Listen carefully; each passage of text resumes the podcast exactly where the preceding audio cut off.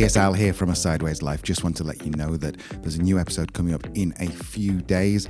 Um, it's with the marvelous Patrick, who's known as Expat Pat, might be one of the best usernames ever on Instagram um, and TikTok. He's on, he's on everything, I think.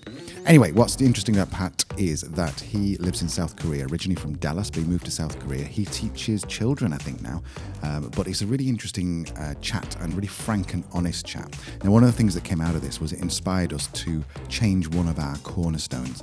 We've, we've talked before about work, travel, and community, and we realized after listening to Pat that actually it's not necessarily community, it's work, travel, and well being. So, thanks, Pat. You've helped us to find out exactly what our website and our podcast is about. Uh, anyway, so I won't rabble on or gabble on or whatever the word is um, about uh, about our website too much because the episode is coming up very very shortly. So look out for it. See you soon.